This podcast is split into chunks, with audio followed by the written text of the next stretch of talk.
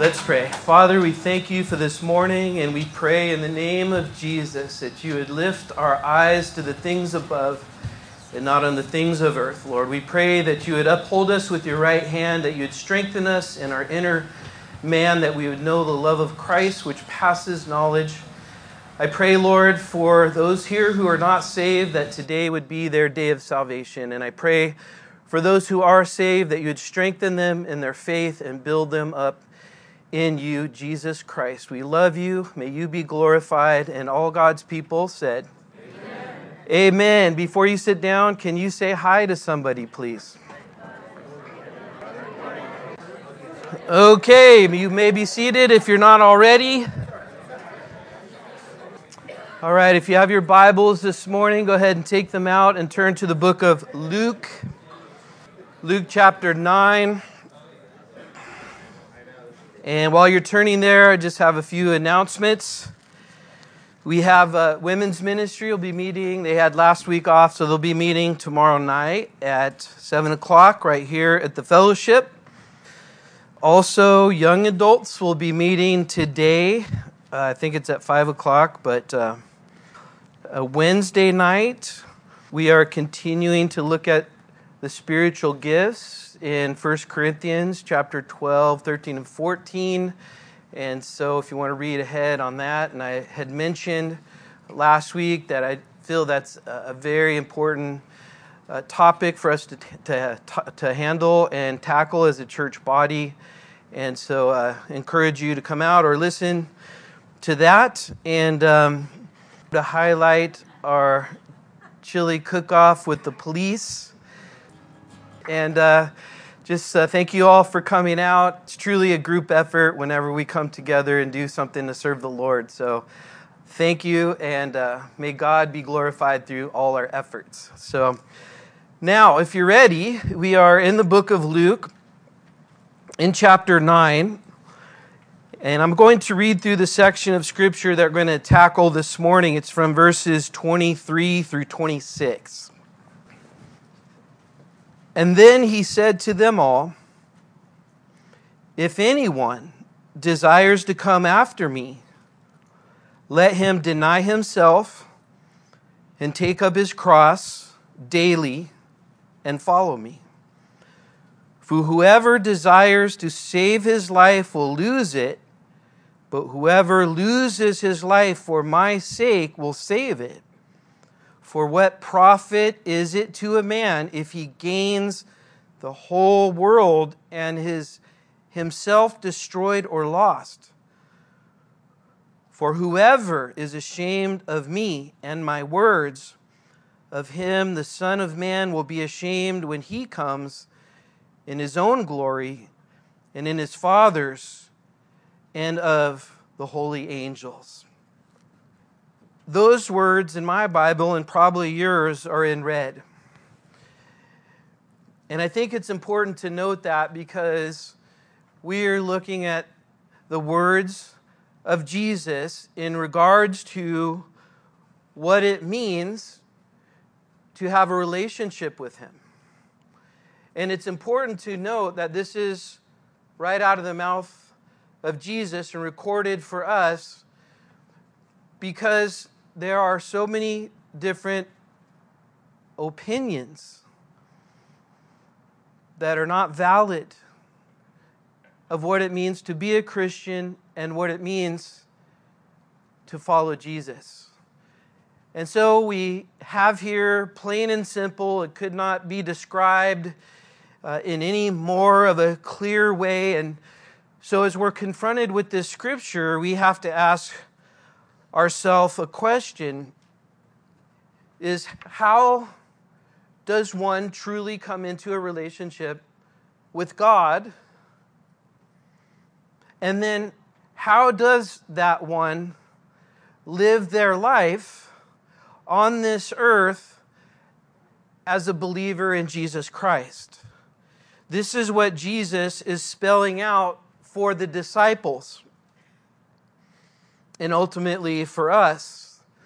The disciples had been following him, they had been learning of him, and they got to the point where they were doing the things that he had called them to do as they went out on their first missionary tour. And then the question was posed Who do you say that I am? And the revelation that was given to Peter that you are the Christ, the Son of the living God. That identification was an identification, nothing less than identifying Jesus as God in the flesh, and identifying Jesus as the eternal creator of everything, the great I am, who's always existed, who brought everything into existence and sustains all existence. So, what does one do with that? Jesus follows that proclamation with the text that's in front of us this morning.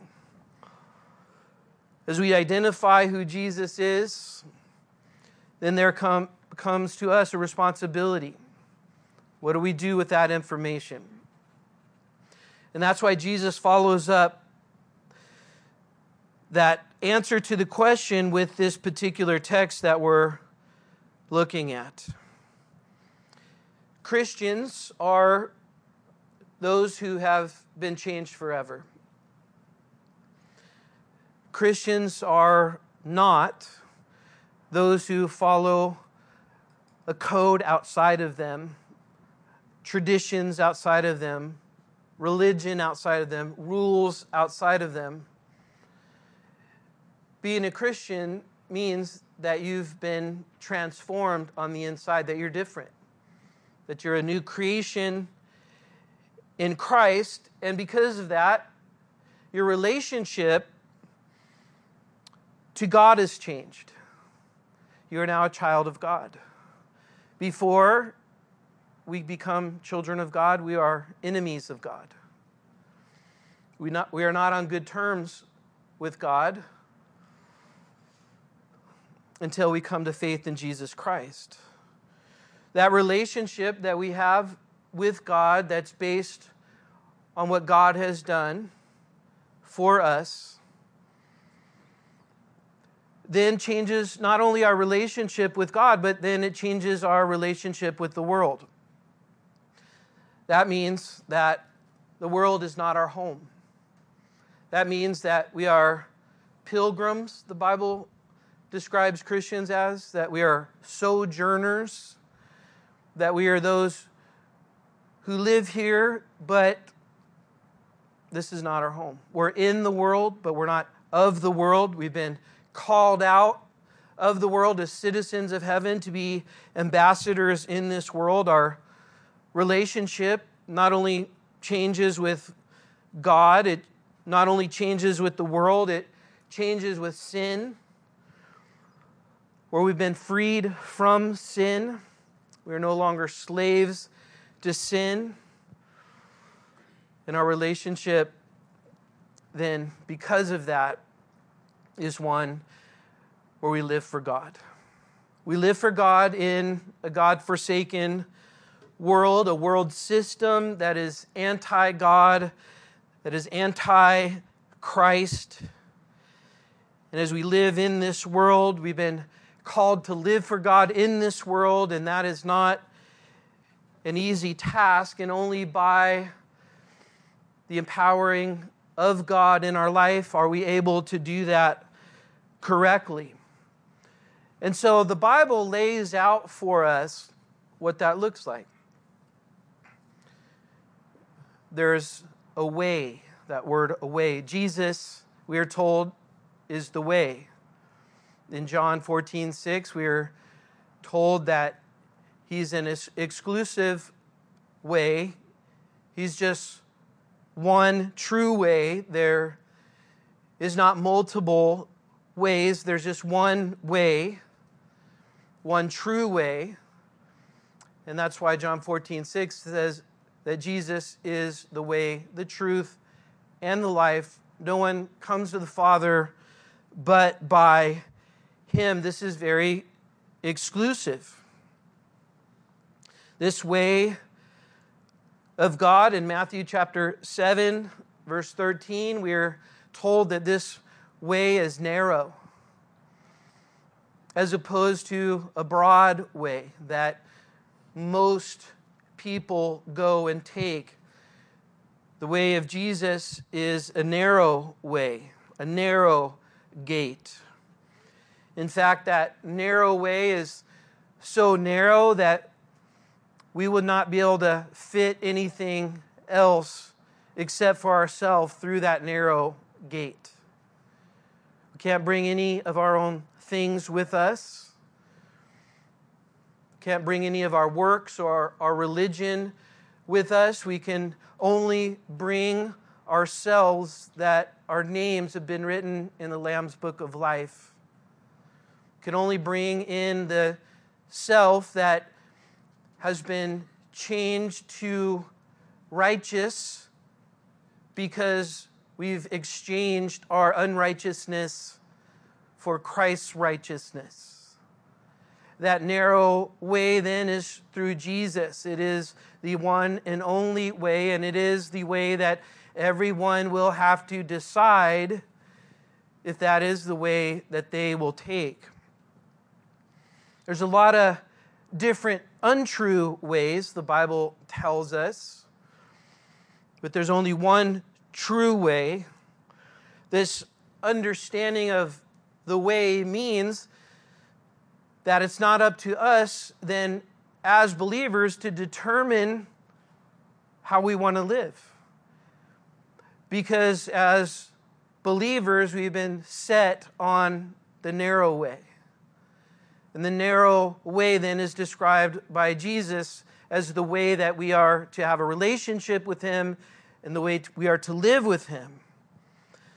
That all through the Bible we experience and see mankind doing things his own way or her own way, desiring to have their own way. We have scriptures in the Bible like Isaiah 55 8, which says, God's saying this, My thoughts are not your thoughts, nor are your ways my ways. For as the heavens are higher than the earth, so are my ways higher than your ways, and my thoughts than your thoughts understanding that God does have a way. And as believers who have entered through the narrow gate of Jesus Christ by faith, having been redeemed and changed by the blood of Jesus, and now he spells out for us the path that he has for us, how we're to live.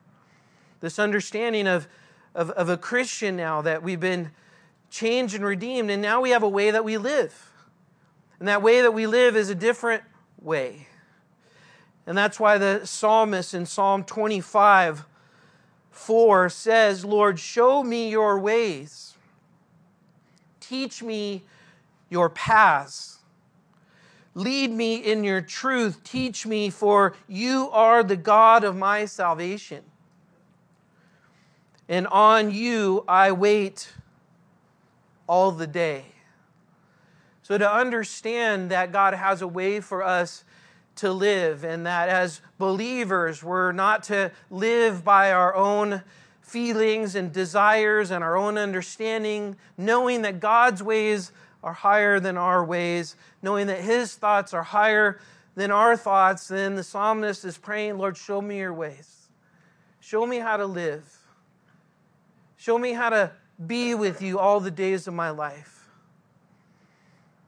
Show me how to walk in this world. Show me how to live in the face of turmoil and confusion and difficulty. Lord, show me how to do that.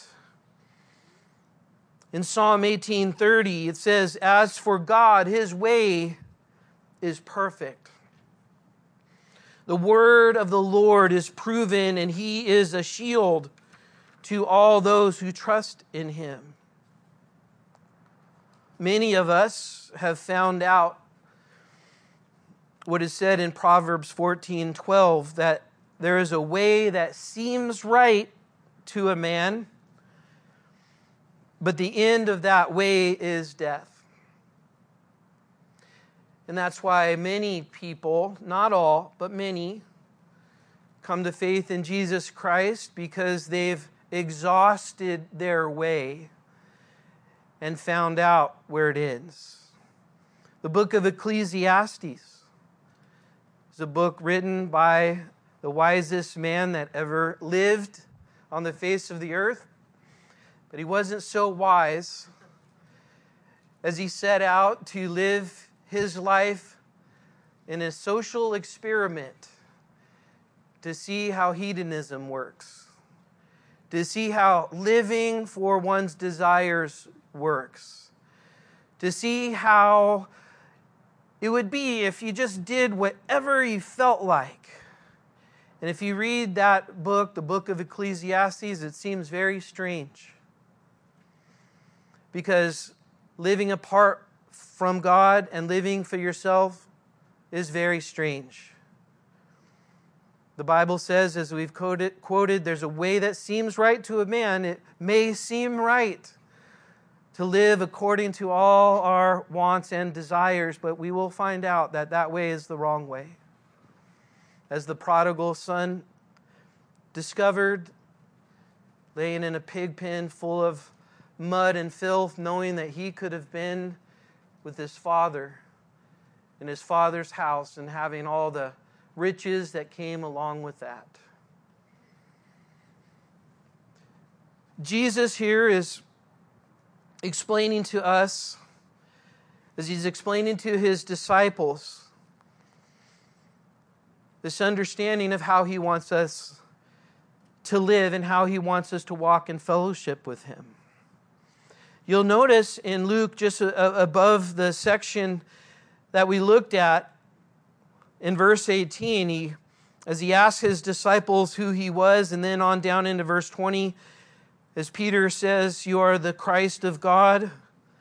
And then in verse 21, notice with me, he strictly warned and commanded them to tell this to no one, saying, The Son of Man must suffer many things and be rejected by the elders and the chief priests and the scribes and be killed and be raised on the third day. That statement would have been and was a challenge for the disciples.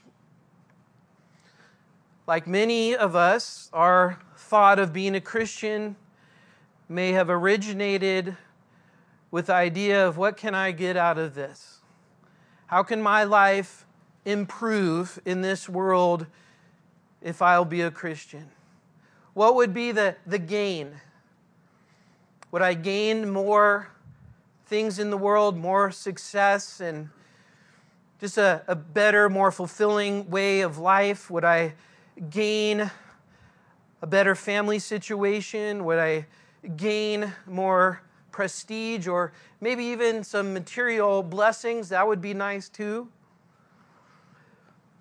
But as Peter makes that confession, Jesus goes on and says that he himself will suffer and die. And that's why in verse 23 he says, then, because he's going along with what he just said. He's explaining and getting them to understand that his own personal life that they will watch will be one that will be very shocking to them. It'll be so shocking that it would stumble them. It would be so shocking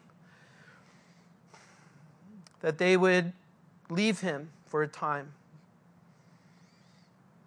This was a gut punch because their understanding of the Messiah was such at this point that things in this life would get better when Jesus reigned on earth. But Jesus initially did not come to do that, He came to save sinners. And because of that, it was necessary for Him to suffer, to be rejected, to be killed. But you cannot forget that last part that He'd be raised again. And that, that is a, a picture of the Christian life. The picture that we are going to get in our text that Jesus explains, it is a picture of being raised something different as that old self dies. And so in verse 23, you'll, you'll notice as Jesus is explaining the way, how do you live in this world? How are you going to do it after I die and raise again? And now you're going to be confronted with the same hostility that I was confronted with, as are we, albeit in many cases not the same as Jesus, but yet being in this world as a Christian will mean hatred and animosity towards us. And so he tells them this is what it looks like. If you desire to come after me, there's something that you need to do, and I'm explaining, he's saying, the way that that happens. It's interesting that as he says, if anyone, it shows us that it's, it's open to anyone. As the invitation goes out to have a relationship with God, it goes out to everyone, but what follows kind of gives us a better understanding of why everyone doesn't take the invitation. And it's this, this word desire. If anyone desires to come after me.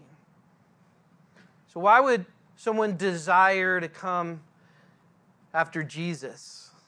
That word desire is pretty much what we think of desire. It's a wanting to, an intention, a will that,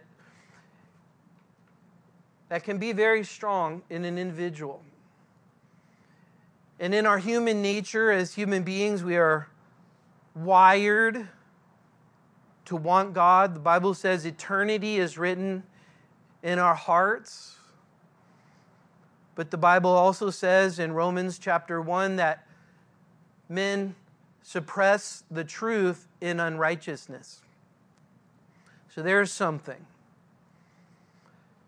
So, coming after Jesus, a desire to follow him,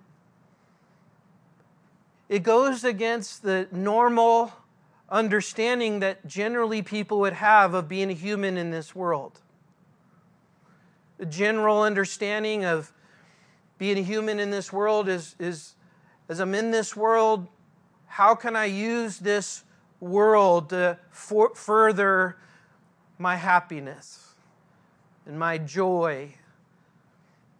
How can I be satisfied? How can I have this inner peace? These things, those are the, the understandings generally of, of what it means to be a human being in this world. And, and so, as Jesus just, just got done talking about being killed and suffering and being rejected, then you have to ask yourself why would someone want to follow him? At this point, the disciples, they wanted to follow him because they thought they were going to be enriched in this world. They thought Jesus was going to be king of the world, overthrow the Roman Empire put them in high positions of leadership and government. If they could just stay close to Jesus and hang on, He's going to conquer the world and put them in the best possible position that they could be in the world. Even James and John's mom petition Jesus Can my sons sit on your right and left hand? Can my sons be they're in power. You got to love a petitioning mom advocating for their for her sons. That word desire is very particular to me. It caused me to ask myself, what do I really want? And what, why am I really following Jesus? When Jesus says, I'm going to die, I'm going to suffer, I'm going to be rejected. How about you? Follow me now. Why would somebody do that? There has to be something about that that maybe is not right on the surface clear. What would cause someone to possibly have to give up much? Well, he doesn't stop there. We're going to look at that Uh, in the second part because he actually answers that question. So he says, if you want to come after him, if that's your desire, here's what you have to do you have to deny yourself. Let him deny himself.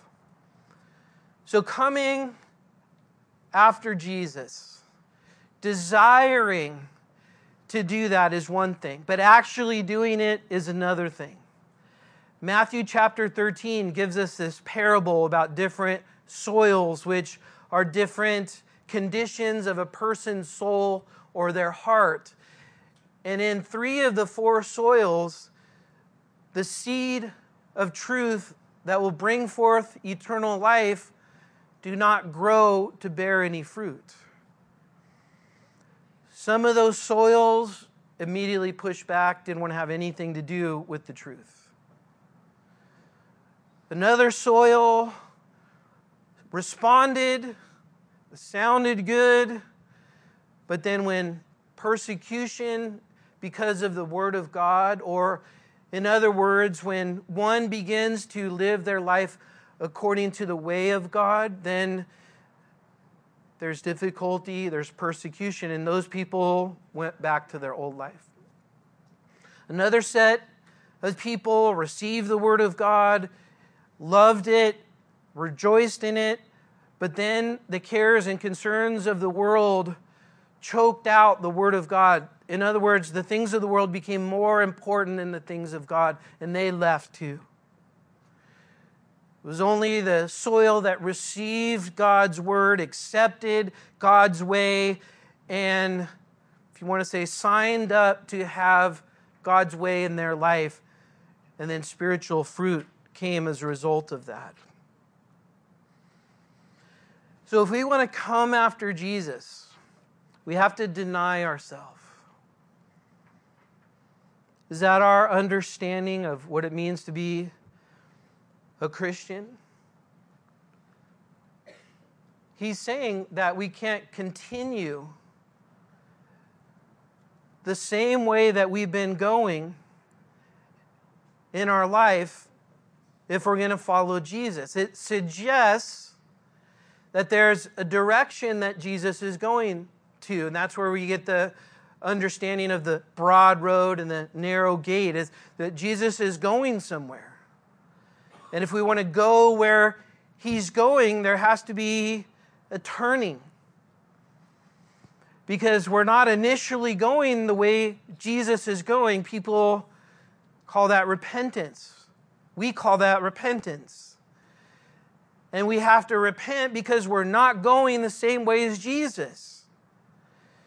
In order to have a relationship with Jesus, we have to go in the same direction as Jesus is going. And to say that we have a relationship with Jesus when we're not going the same direction of Jesus in 1 John chapter 2 it tells us that if we say we know God and are not walking in the light or paying attention to the way he says to go, he says we're lying. So, biblically, it's incorrect to say that we are a follower of Jesus if we're not going the same direction that he's going. And in order to go the same direction, we have to deny ourselves. So that tells us ourself must be in opposition to God. Our self must be the thing that's getting in the way. And that's something else that's described to us in 1 John chapter 2, where it says, All that's in the world, the pride of life, the lust of the flesh, and the lust of the eye, is not of God. And the word of God endures forever, but the things of the world, they won't be forever. So, what he's saying here is the self life, the life that's lived for self, is opposed to the life that God has for us. Two different directions, two different things. So, we have to do something to change our direction. In Amos 3 3, it says, Can two walk together unless they're in agreement? So, to deny ourselves, we have to agree that Jesus is going the right way. We have to come to a point where we confess that our way is wrong. And the Bible tells us that, but we have to confess and admit that and turn and, and go the same way Jesus is going. And then he adds on to denying ourselves. He says, then take up our cross. So, what does he mean by that? As we deny ourselves, as we realize ourself is ultimately taking us to hell. And as we're on our way, we experience these things in life that feel kind of hellish. Like, oh, maybe that's not good. Oh, mm, this is not good. We turn to Jesus as we walk in the ways of Jesus. Now, he says we have to take up our cross. And that means that then we have to surrender our desires, our will, if you will. We have to surrender our will to God's will. We have an example of that with Jesus in the Garden of Gethsemane, the Garden of the Oil Press, where he said, Lord, if it's possible, let this cup, which is cup means the judgment that's going to come, if it's possible, let this cup pass from me, but nevertheless, not my will, but your will be done. So, this turning from self, the self life then is also embracing God's will in our life. And so, at this point, we have to ask ourselves is it possible that we're just saying that we're a Christian and literally just doing our own thing? Jesus is telling us that that is wrong. It is not possible to follow Jesus if we're just doing our own thing. That's what Solomon found out in Ecclesiastes. And that's why over and over again he would say this phrase. You guys know what it is? Something of something. Vanity of vanities. Vanity of vanities. Empty of empties. All is empty. Empty of empties. Vanity of vanity. And that's what you will find in the world. So take up your cross. How often? It says daily. Why does it say daily? Because this is a lifestyle. This isn't something we did five or 10 years ago, and now we decided we're going to live our life on our own and do our own thing. This is the lifestyle of a Christian. The Christian lives in fellowship with God and in order to do that, we deny our self life and embrace the will of God. And he says, as we're doing that, what happens? Now we're following him. Now we're going in the same direction. Now we're understanding what the will of God is. Now the love of God is being perfected in our life.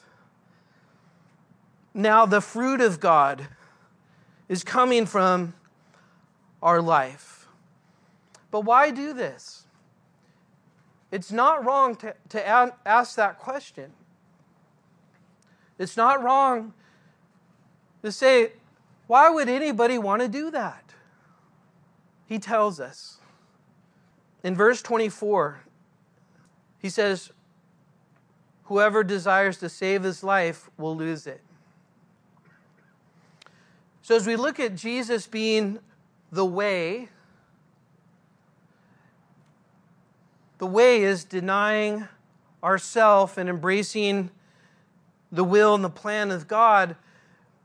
But now he's getting them to understand that we are to direct our life, to use our will, which means our desires, our wants, we're to, to use that. So here's, here's a crazy thing. We have been given a will to choose to exercise it in the way that we want to. That's a big responsibility. But God, in His grace, has given everyone everything they could possibly want and need to be able to take their will and use it and to direct it in the things of God. So that's what we can do. We can direct our life away from ourself and away from the things of the world and, and we direct it to the things of God. And there's a whole bigger picture. He tells us why we do that. Because you want to save your life. That's why we do it. Not for the temporary pleasures that we think we might get from being a Christian in this world. We do it because eternity is written on our heart. Instinctually, we know and understand that there is a God and that He's made us to know Him. We're made in His image. So we may reject that, we may suppress that, we may believe the lies of the enemy that reject that truth that the world gives, but the reality is inside of us, we, we know. And there is a very strong propensity of human beings to want to save their life, self preservation, to hold on to their life. Never you're, hopefully you never were, but if you're ever put in a position where you're challenged to survive, you will find this thing kick in that maybe you didn't even realize you had of trying to save your life. If you've ever been surfing or body surfing, you've probably felt like you were going to drown several times and all of a sudden you start to do a lot of things to try to save yourself. And you're scratching and clawing for a breath without water. And your fight or flight response kicks in, your adrenaline is pumping, and you're doing everything you can to preserve yourself. But here we're learning that there is a preservation spiritually that is being spoken of here. It's just we may not quite realize or know how it works, how we can be preserved and save because he's when he says life here he's literally talking about soul. So why would one have a desire to follow Jesus? Especially when he lays out this suffering, rejection, all of these things. Why would one want to do that? And then he's saying because we want to save our soul, because there's something eternal going on. And when one discovers that Jesus is the way to, to save our soul, then wouldn't we follow him no matter what? wouldn't it be worth following Him and changing and directing our life towards Him, no matter what the earthly cost may be, if it meant eternal benefit? That's what He's saying. That's what He's calling people out on. This is what He wants people to know about what it means to be a Christian. And even Peter in John 6, he struggled with understanding the things that Jesus was saying. You, you could even say he didn't like what Jesus was saying. I wish you would just stop saying those things. And in John, ironically, John 6 66, masses of people stopped following Jesus. They didn't like what he was saying. They didn't like the truth. They didn't want to deny themselves. They didn't want to direct themselves in the way of God. But Jesus says to consider this consider the bigger picture. Consider the temporary, temporary nature of this world. Consider the emptiness of material things to satisfy your soul, to truly satisfy your soul. And so now if you want if you want to save your life, now if you want to save your soul, this goes beyond just okay, I desire to follow Jesus because it's cool or my friend's doing it or I got pressured to do it. Now he's saying because it's a matter of your eternal condition. So, what would you be willing to endure in this world if it meant your eternal condition would be good?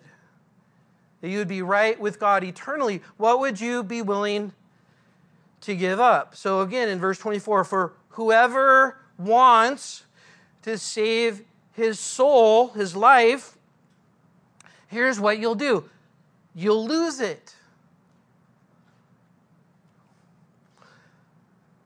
You won't try to save it, you'll lose it. This is a whole different way to understand. And then he says, but I like I'm thankful for that correction or that addition, but whoever loses his life not just randomly, right? We can't just live a life of self-denial and think we're saved. Many religions do that, right? Many religions do it outwardly. Outward self denial, beating their flesh with instruments and things like that, or even killing other people who have different views than them. He's saying, if you lose your life for my sake, for me, if you give up the rights to yourself while you're embracing the life that I have for you. That's why he says, for my sake. Then what will happen? You'll save it. That's how it works. If, if, if we embrace God and His will and His plan, that is how we are saved. That is how we are to direct our life. That is salvation. And then in verse 25, he gives us the ultimate clarity of life in this world.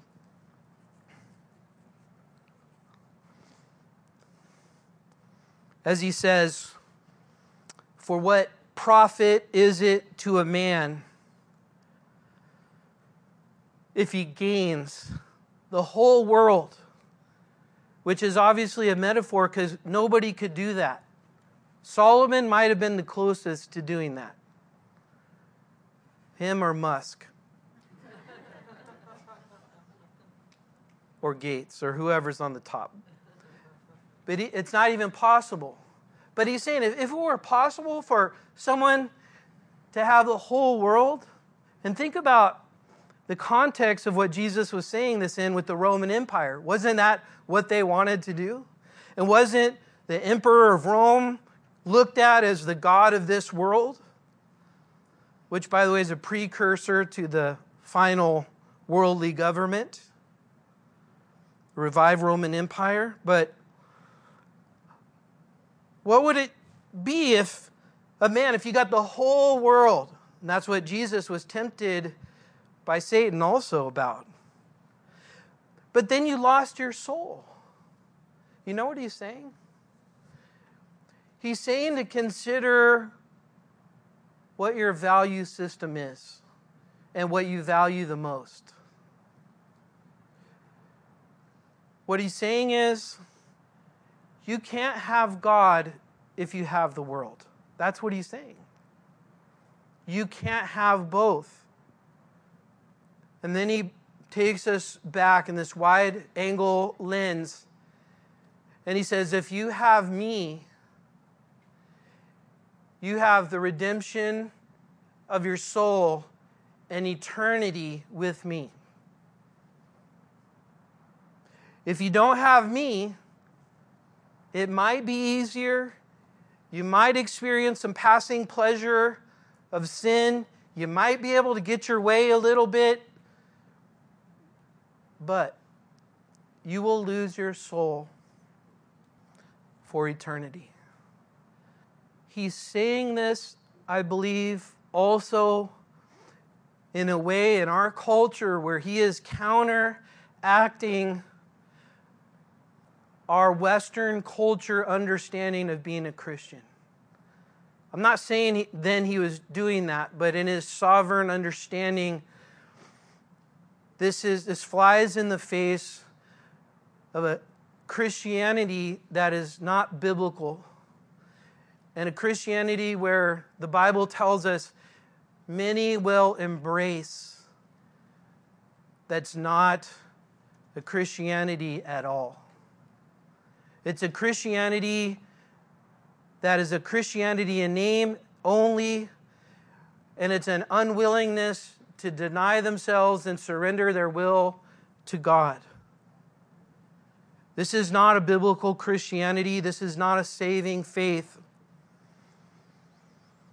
And he says that there will be no profit to you eternally. In verse 26, he says, For whoever is ashamed of me and my words, two things.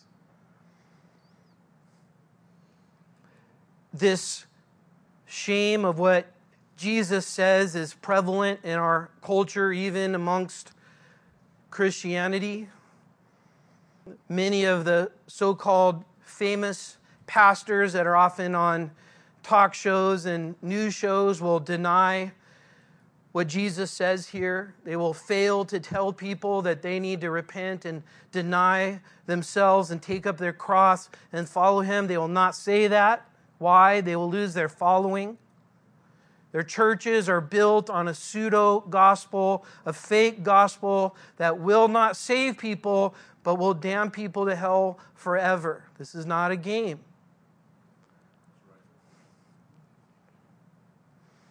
And Jesus says, if you're ashamed of me now, if you're ashamed of the way that's exclusive, that's narrow, if you're ashamed of the gospel, the good news of Jesus Christ, who died on the cross for our sins, that all who would believe in that and that alone would not perish but have eternal life. He says, that's the case, he says, of that person, the Son of Man will be ashamed when he comes in his own glory.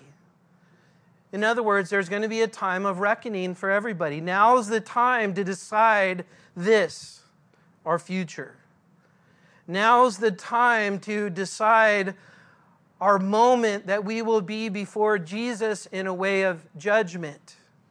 Now is that time, not then. Now is that time. Because when he comes in his own glory and in his Father's glory, and the holy angels are there. In other words, there will be no excuse. Now is the time. Now is the time. And now is the time to be willing. As Peter said, Jesus, I can't leave you, even though what you're saying is hard, because you have the words of eternal life. Because it's the truth. And then in verse 27, which actually leads into what we're going to talk about next week, but I tell you truly, there are some standing here who shall not taste death until they see the kingdom of God. So, straight out of the mouth of Jesus, the way, the truth, and the life. In this world, the world that's not our home, we will struggle, we will suffer, we will experience hardship. But whatever we go through, the Lord is our shield, He is our strength, He is our hope. And I love, and I'm going to finish with this poem by Amy Carmichael, a missionary who gave her life for children in India who understood what we are talking about here and had this prayer. From prayer that asks that I may be sheltered from the winds that beat on thee, from fearing when I should aspire, from faltering when I should climb higher, from silken self, O captain, free, thy soldier who would follow thee, from subtle love of softening things from easy choices, weakenings. Not thus are spirits fortified. Nor, not this way went the crucified. From all that dims thy Calvary, O Lamb of God, deliver me. Give me the love that leads the way, the faith that nothing can dismay the hope no disappointments tire, the passion that will burn like fire. Let me not sink to be a clod. Make me thy fuel, O flame of God. Let's pray.